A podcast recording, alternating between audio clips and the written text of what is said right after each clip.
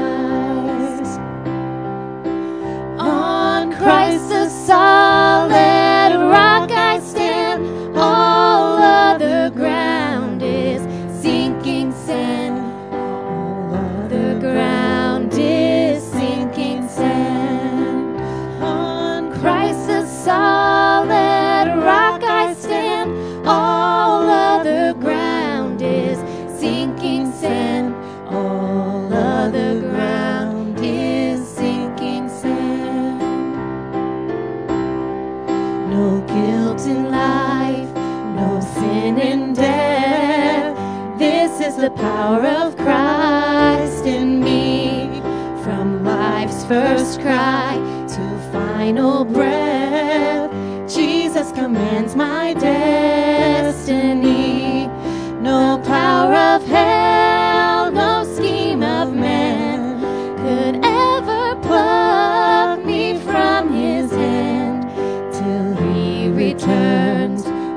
calls me home. Here in the power of Christ.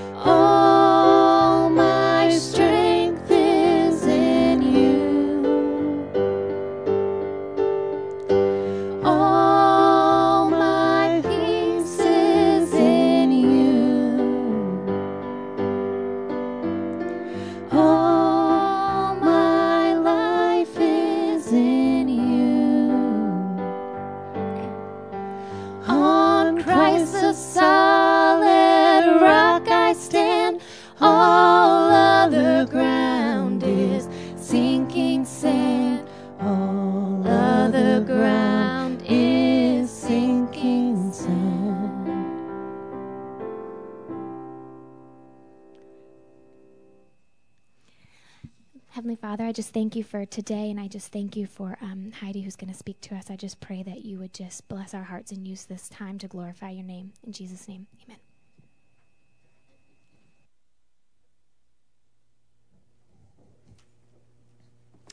Good morning.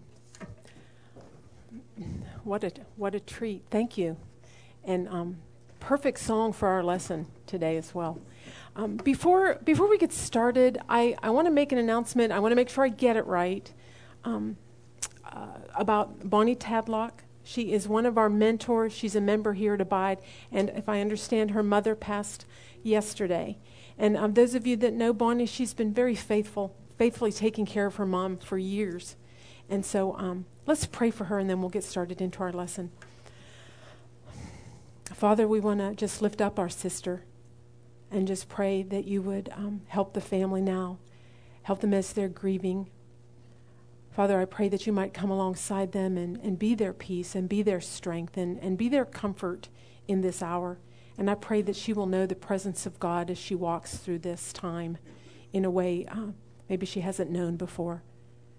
And Father, we just uh, want to thank you for her and her faithfulness and the example and just the beautiful model that she's given. I know me personally. I thank you for that. And we um, ask these things in the name of Jesus. Amen. Katherine S. Spaht was coined the mother of covenant marriage in the state of Louisiana in 1997. She was a college professor at Louisiana State University's School of Law, a committed Christian, and a lifelong advocate for children, particularly concerning the effects that no fault divorce was having on them. She was introduced to then freshman state senator Tony Perkins, and together they drafted House Bill 756, the nation's first covenant marriage law. It was expected to sweep the nation. It did not. What it did do was give the applicants of Louisiana a choice. When applying for a marriage license, they could now choose to have either a traditional marriage or a covenant marriage. To choose a covenant marriage, you could check a box on the one page state marriage application and execute a declaration of intent, which, by the way, included this statement We understand that a covenant marriage is for life. The intent states that the couple will seek counseling before getting married and before getting a divorce. It also stated that the couple would agree that grounds for divorce were limited, limited to infidelity, a felony conviction, physical abuse, sexual abuse, or abandonment, and would require a two year separation before divorcing. Basically, they were agreeing that a no fault divorce was off the table. One article entitled The Pros and Cons of Covenant Marriage explained that the goal of lawmakers and supporters was to strengthen the family and support marriage. What were the cons for a covenant marriage license? Well, some saw it as too religious. And the other, with newlyweds, it wasn't popular. In the years in the first year that the law was in effect, only 1% chose to have a covenant marriage vows. In the years between 2000 and 2010, only 1% of the marriages were marriages were covenant marriages and the rest were traditional. Only two other states followed and now offer covenant marriage options, the state of Arkansas and the state of Arizona. In Arizona, one fourth of 1% of couples getting married select the covenant marriage option. In Arkansas, it was signed into law in 2001 under then Governor Mike Huckabee, who attempted to give the whole movement a boost by converting his own marriage to a covenant marriage in a very uh, public um, ceremony. However, in the end, less than 1% of their applicants are for covenant marriage. In the rest of the nation, 26 other states have introduced similar bills but for various reasons have not passed anything. It would appear that our country, even the deeply religious South, wants access to easy divorce. and they really aren't all that into covenant marriages. But here's the thing if God defines marriage, then all those folks in Louisiana and Arkansas and Arizona, they all have covenant marriages, whether they have checked the box or not. What is a covenant? What is a covenant marriage? What is a marriage based on covenant? And why do I need to know these things? If you have your Bibles, would you turn with me to Malachi 2:14? Now, I also have this printed for you on your handout because I know that that um, can be a hard verse to find. So, we're going to start with Malachi 2:14. It says this: But you say, why does he not? Because the Lord was witness between you and the wife of your youth, to whom you have been faithless, though she is your companion and your wife by covenant. Okay, on your papers, I also have the definition for marriage that we used last week. We said this Marriage, as created by God, is a sacred, binding, lifelong covenant between one man and one woman. All right, now last week we noted the dictionary definition, and we said they used the word contract we're using the word covenant because that's the way the Bible defines it. All right, now, some of you are familiar with the term covenant. Some of you are wondering what all the fuss is about. So we're going to get right down to it. Here's number one on your handout. Number one, everything God does is based on covenant. Now, if you have grown up in the United States, we are at a great disadvantage because we don't really understand the concept of covenant or the language. As Americans, we think in terms of contract. Okay, we're, we're a nation of um, lawsuits and prenups. We think contractually. Everything we do requires us to do some kind of contract. You can't upload, um, you can't update your phone or your computer without first having this big, long legal page come up on your screen, which we don't read, and then we click. We're making contracts at the click of a button. We think contractually. All right, now we know that we can't uh, live without them, but we also know that if we need to, we can get out of them. I mean, you might have to hire a lawyer and part with some cash, but you know that contracts are dissolved and broken all the time. We as Americans, we think contractually. All right, now, but God deals covenantally. Okay?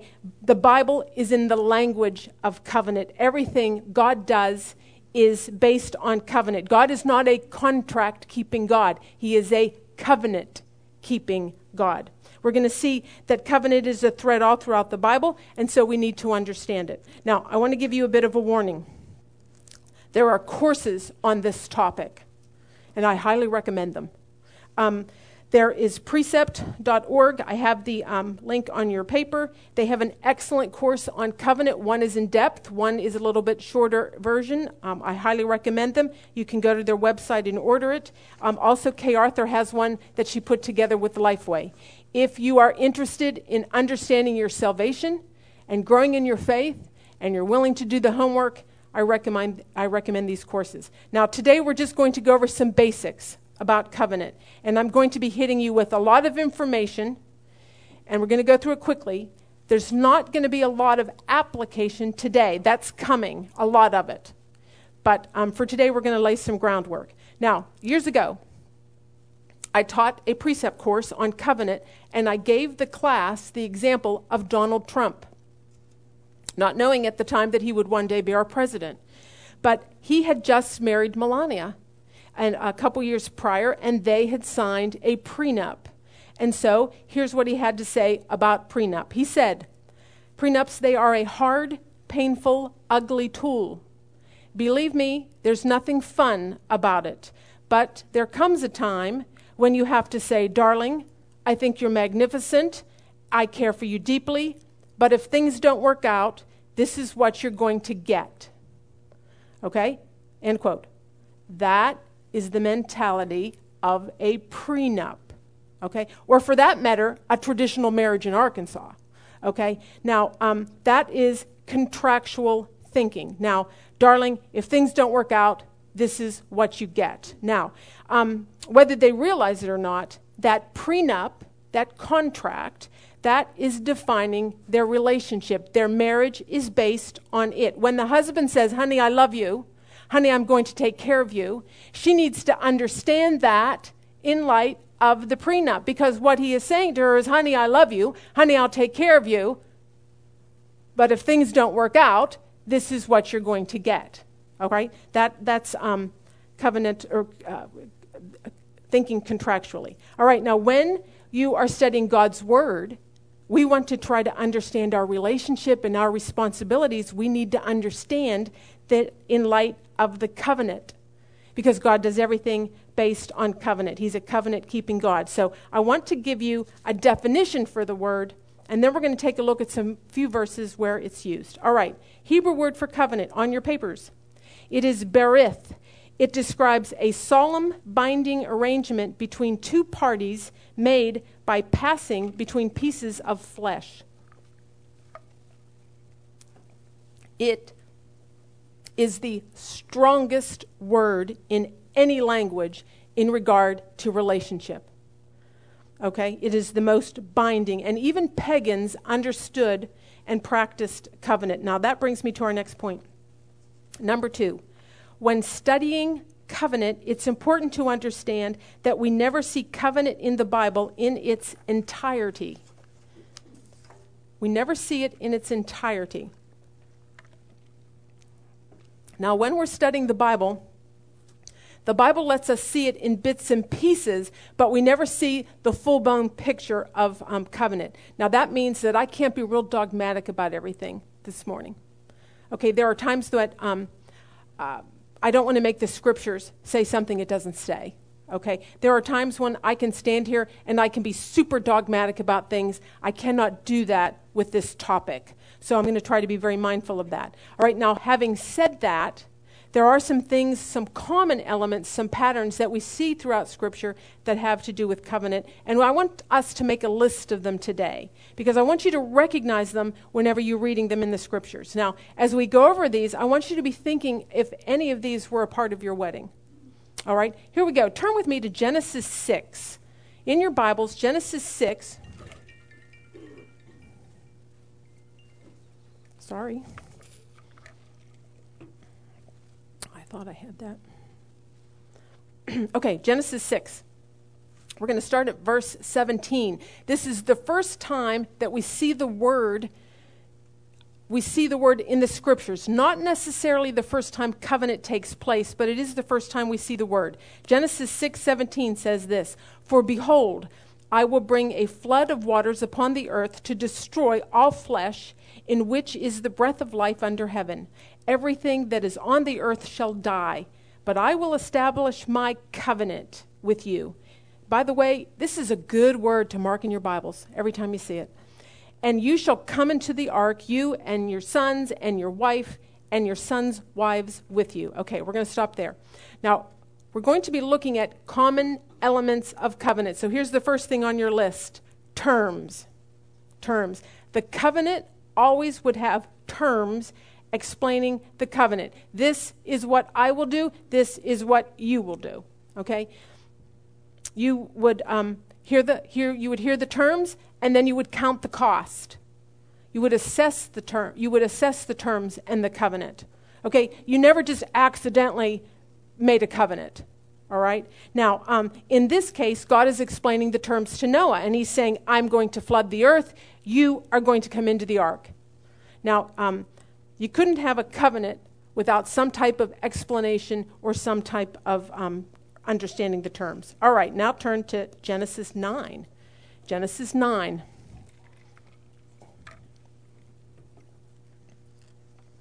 Genesis 9:11 says this.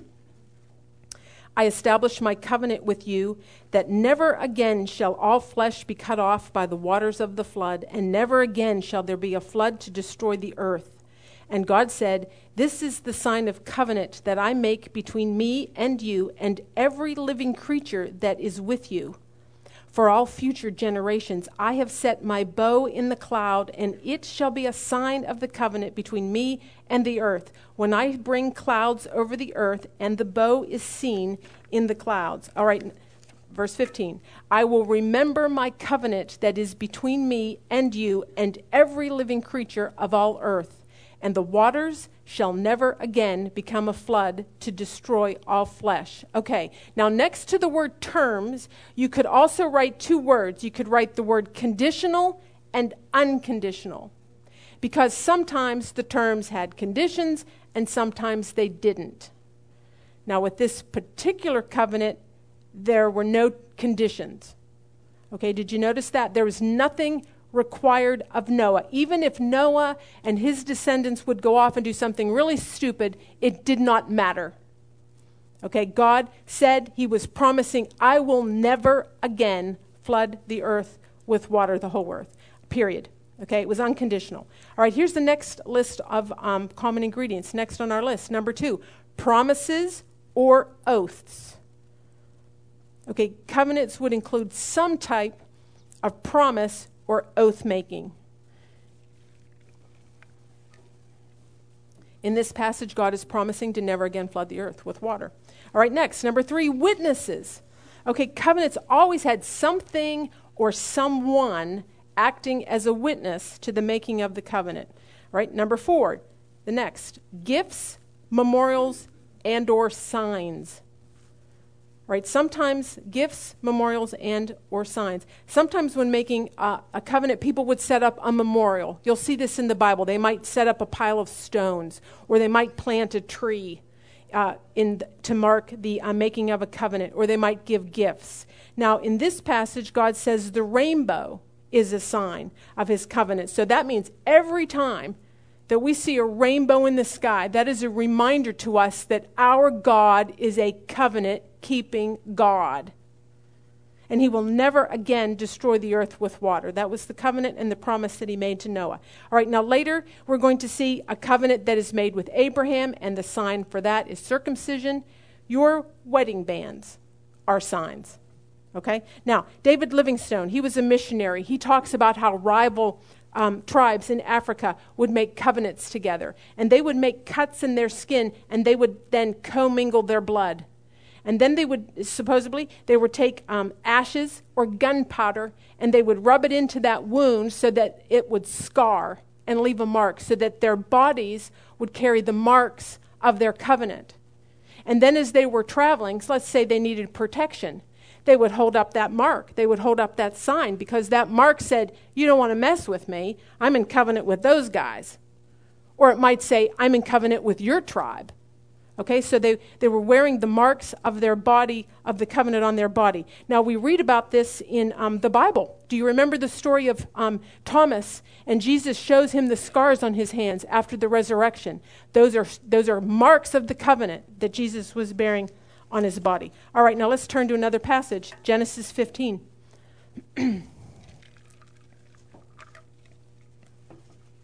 Genesis 15, this is, we're going to start in verse 8.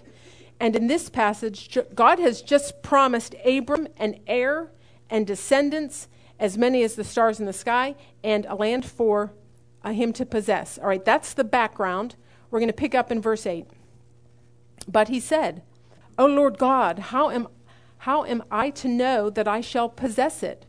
He said to him, Bring me a heifer, three years old, a female goat, three years old, a ram, three years old, a turtle dove, and a young pigeon. And he brought him all, of, all these, cut them in half, and laid each half over against the other. But he did not cut the birds in half.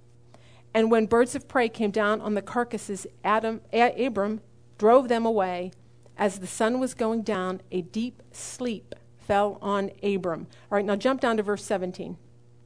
When the sun had gone down and it was dark, behold, a smoking fire pot and a flaming torch passed between these pieces. On that day, the Lord made a covenant with Abram, saying, To your offspring I will give this land from the river of Egypt to the great river, the river of Euphrates. Okay, we'll end there. All right, ladies, for years, I would read this passage and I would just find it so odd. I thought, I would think, why, when Abram is so desperate for a child, does God tell him to go round up some farm animals? Okay, but Abram knows what's going on. He knows what to do. He understands that God is initiating a covenant with him.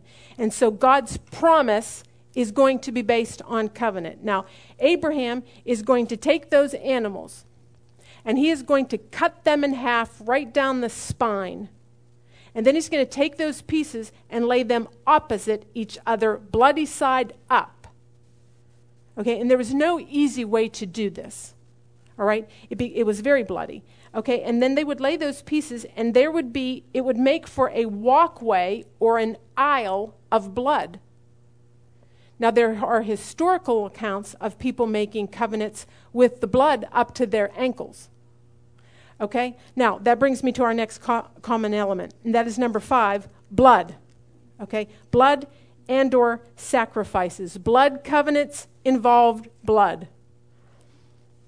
Now, there were other kind of covenants too, but I um, want you to look back at verse 18. Verse 18 says, On that day the Lord made a covenant. I want you to notice the word made. You might want to circle it. And I have this on your paper, the definition for, in Hebrew. That word made means to divide or cut. Okay, so when you read the expression, you're going to read it all throughout the Bible, they made a covenant. I want you to think cut. Okay? They cut a covenant. They are cutting flesh. All right, now, in the Old Testament, they would have been cutting the flesh of animals. All right, now, H. Clay Trumbull, he wrote a book on blood covenants in 1885, and he discovered that elements of covenant are throughout history in all the cultures. And in every quarter of the globe, no matter how primitive or how enlightened, that, that they're universal. Now, that really shouldn't surprise us because we all have been, we're descendants of those sons that were on the ark with Noah. And all of those sons knew and practiced covenant. So that shouldn't surprise us. Um, but M. Trumbull explains how people would form compacts or they would um, brotherhoods by commingling or mingling their blood. They might each cut their arms and mingle their blood. They might take blood and put it into a cup of water and then each drink it. Now that a Jew would not have done that because that would have been unclean, but pagans did it. There are um, uh, evidence of people maybe signing their name in blood. Okay? The, the point is, blood was used with the blood covenant. Now, that brings us to our next common element, and that's number six the walk of death.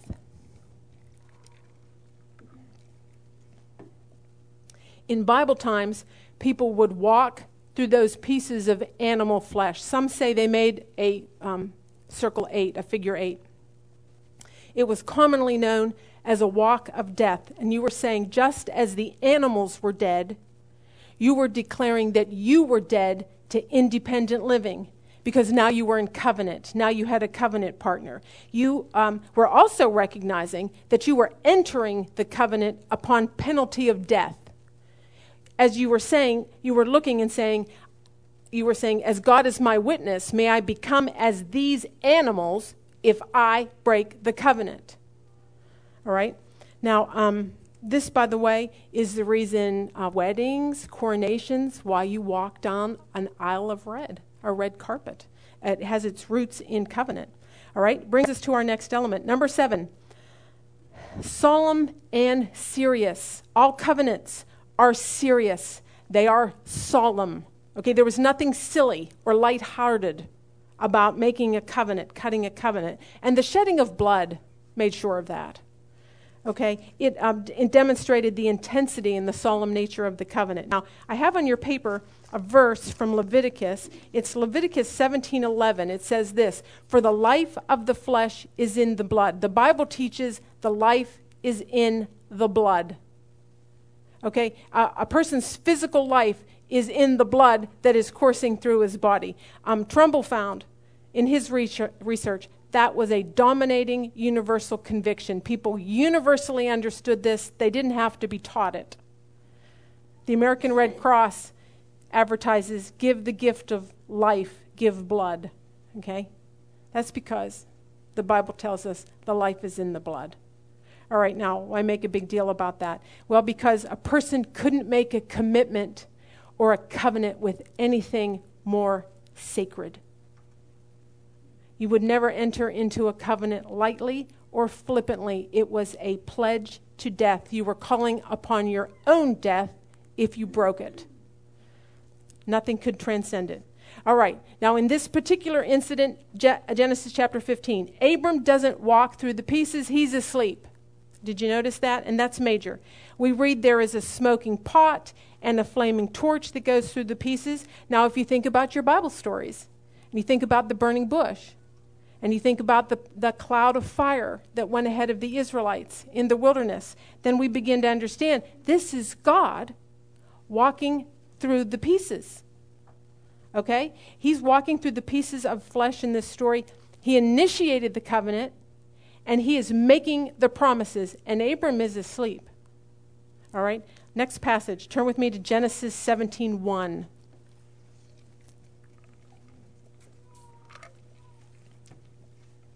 Genesis 17:1 says this. When Abram was 99 years old, the Lord appeared to Abram and said to him, I am God Almighty, walk before me and be blameless, that I may make my covenant between me and you and may multiply you greatly. Then Abram fell on his face, and God said to him, Behold, my covenant is with you, and you shall be the father of a multitude of nations. No longer shall your name be called Abram, but your name shall be Abraham, for I have made you the father of a multitude of nations. Next on your paper, name change or exchange.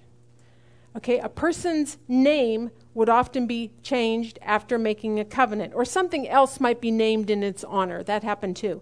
They might name the place where the covenant was made. Now, sometimes you took on the name of your new covenant partner.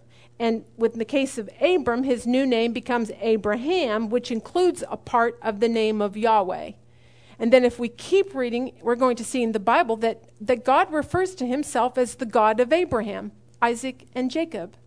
So he, um, so we see name changes and exchanges are in common. Okay, one more. Let's do Genesis 26.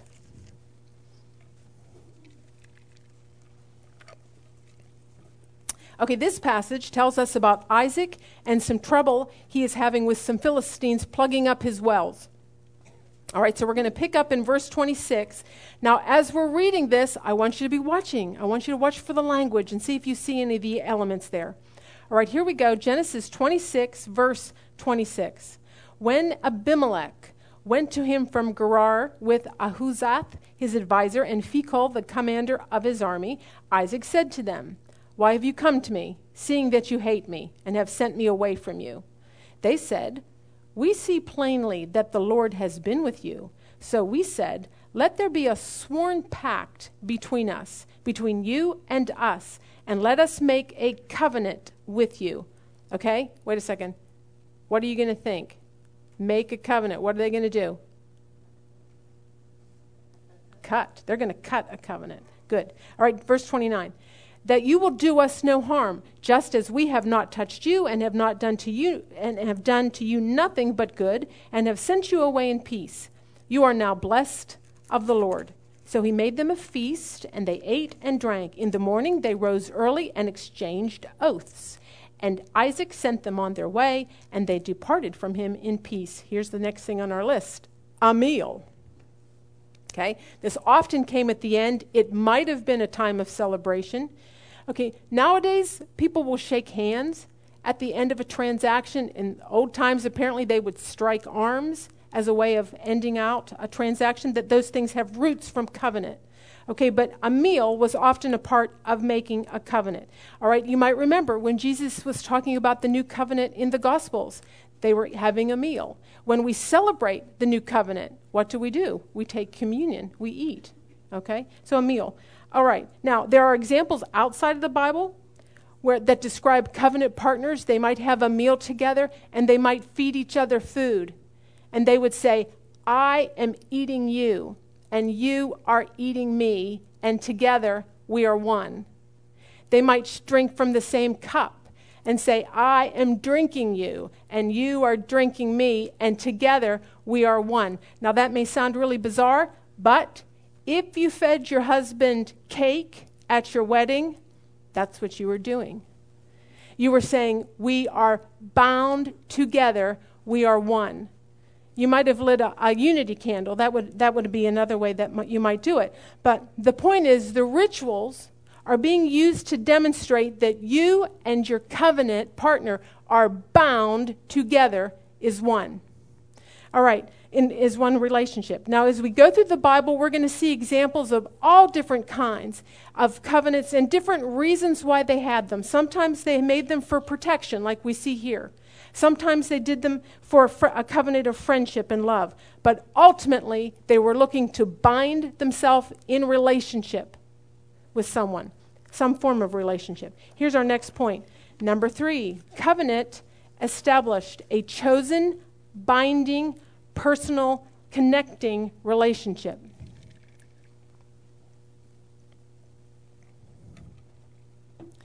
Now, covenant was all about relationship and oneness in that relationship. Now, that brings us to our next question. and you might be thinking this. You might be thinking, well, this is all very interesting, but what does any of this mean practically? Your book asked, how does this affect us day to day? I mean, we're not going to go around cutting our arms and, and um, mingling our blood every time we want to make a friend. So, uh, so here's our next point. Number four covenant is how God has chosen to communicate to us, to redeem us, and to guarantee us eternal life in Jesus. Okay, remember, we said everything God does is based on covenant. If you are a believer in Jesus Christ, you are in covenant with God. And just as God initiated the covenant with Abraham and walked through the pieces, God initiates and makes a covenant with you, not a contract. Not a contract. God doesn't say to you, honey, I love you. But if things don't work out or you mess up, this is what you get. In salvation, God says, I am making a covenant with you, and I am committed to you in the most serious, the most intense, the most strongest terms ever. The most strongest terms possible. In fact, my son left heaven to come to earth to be the lamb, to be the sacrifice. My son left heaven to become the pieces. This covenant is cut in the blood of my son.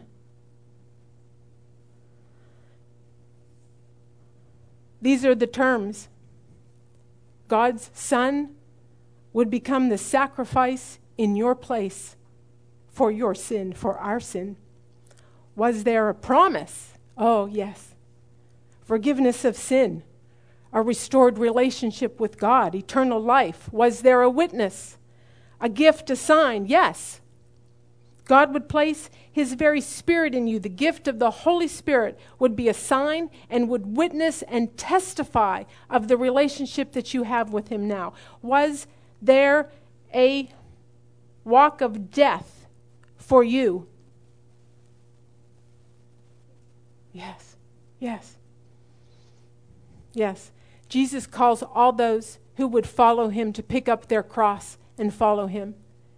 He calls us to die to ourselves. We are to die to independent living. In a sense, we walk through the pieces. Is it solemn and serious? Oh, yes. Sin is serious. And when your covenant partner becomes the pieces, so that our sin can be forgiven and that we might have a relationship with God, it is serious and solemn. Now, what about marriage?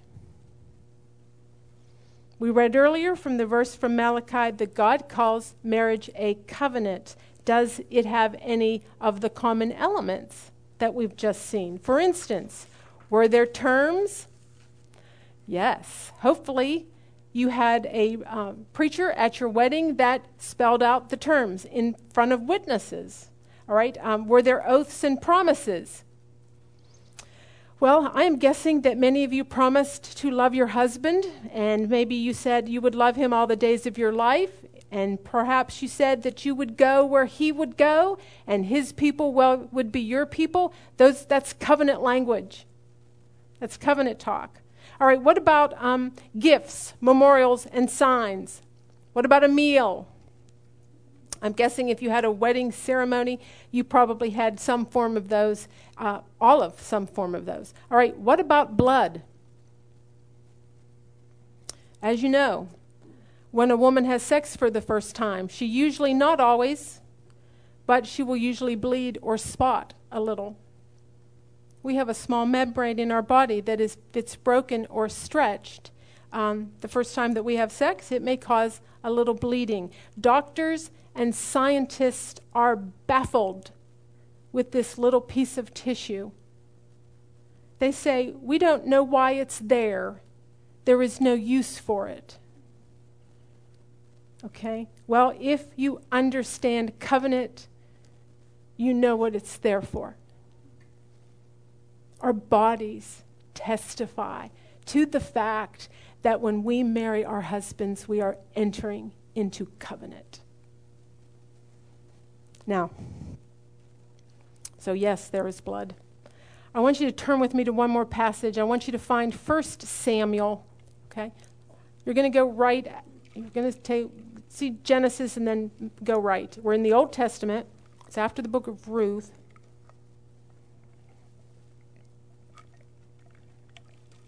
This is one of the most beautiful passages on covenant. 1 Samuel 18, I'm going to start with verse 1. As soon as he had finished speaking to Saul, the soul of Jonathan was knit to the soul of David, and Jonathan loved him as his own soul. And Saul took him that day and would not let him return to his father's house.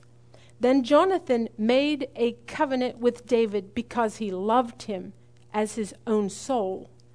And Jonathan stripped himself of the robe that was on him and gave it to David and his armor and even his sword and his bow and his belt.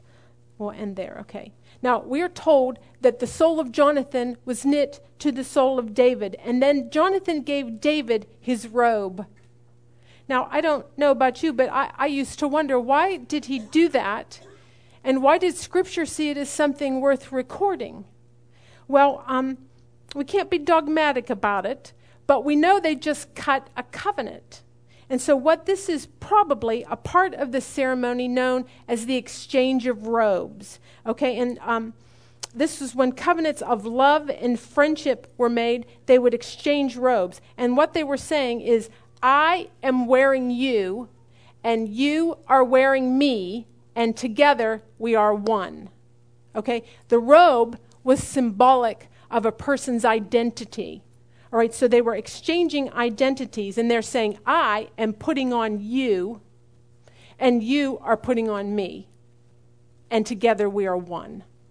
All right, now, do we see anything like this when we think of our salvation in terms of the new covenant where, the, uh, where there's an exchange of robe?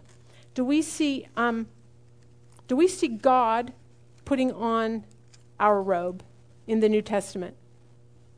Do we? Yeah, yeah, big time. Think Christmas. Okay, the Christmas story. God took on flesh and he dwelt among us. Jesus left glory in heaven. He took on the form of humanity and he bore our sins. So, yes, God wore our robe. Okay, what about the um, opposite? Do we put on Jesus' robe? Do we wear his robe? Yes, yes. After salvation, we are clothed, we are robed in his righteousness. And then all through the New Testament, we're told to put on Christ. Put on Christ. Okay, so we see it there. All right, what about the marriage covenant? When Jonathan was giving his robe to David, he was saying, What's mine is yours. And what's yours is mine. Sometimes a covenant partner would take his partner out to his fields and he would say, I have no secrets. I want you to see my flocks and my fields because what's mine is yours. My, de- my flocks and my fields are yours, and your debts are now mine because we are one. We are in covenant together. Now, the same way, when you marry, you are saying to your husband, What is mine is yours, and what is yours is mine. Your people are now my people. Your concerns are now my concerns. And my talents and my gifting and my bank accounts, they are yours. And because covenant was the most intimate of covenants, my body is yours.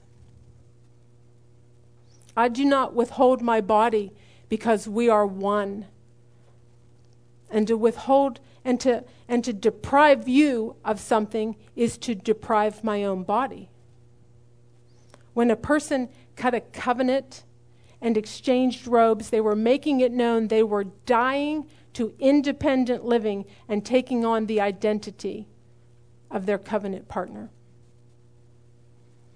I want to close with a couple of questions. I wonder if there is anyone here who needs to get serious about sin and their relationship with God and, and make that walk of death. I, if you are married, I would ask do you realize the significance of God viewing your marriage as a covenant? And is it impacting the way you treat your husbands? What kind of covenant partner are you? I wonder if any of you need to go home and have a little ceremony and tell your husband that you have not been taking seriously the covenant that you made and that you have not been a good covenant partner and that you act independently and you withhold things from him you have no business withholding, but that ends today. Here's our last point it's from the book. Number five, we are responsible before God to fulfill our part of the marriage covenant as Christ is faithful to us. Let's close in prayer.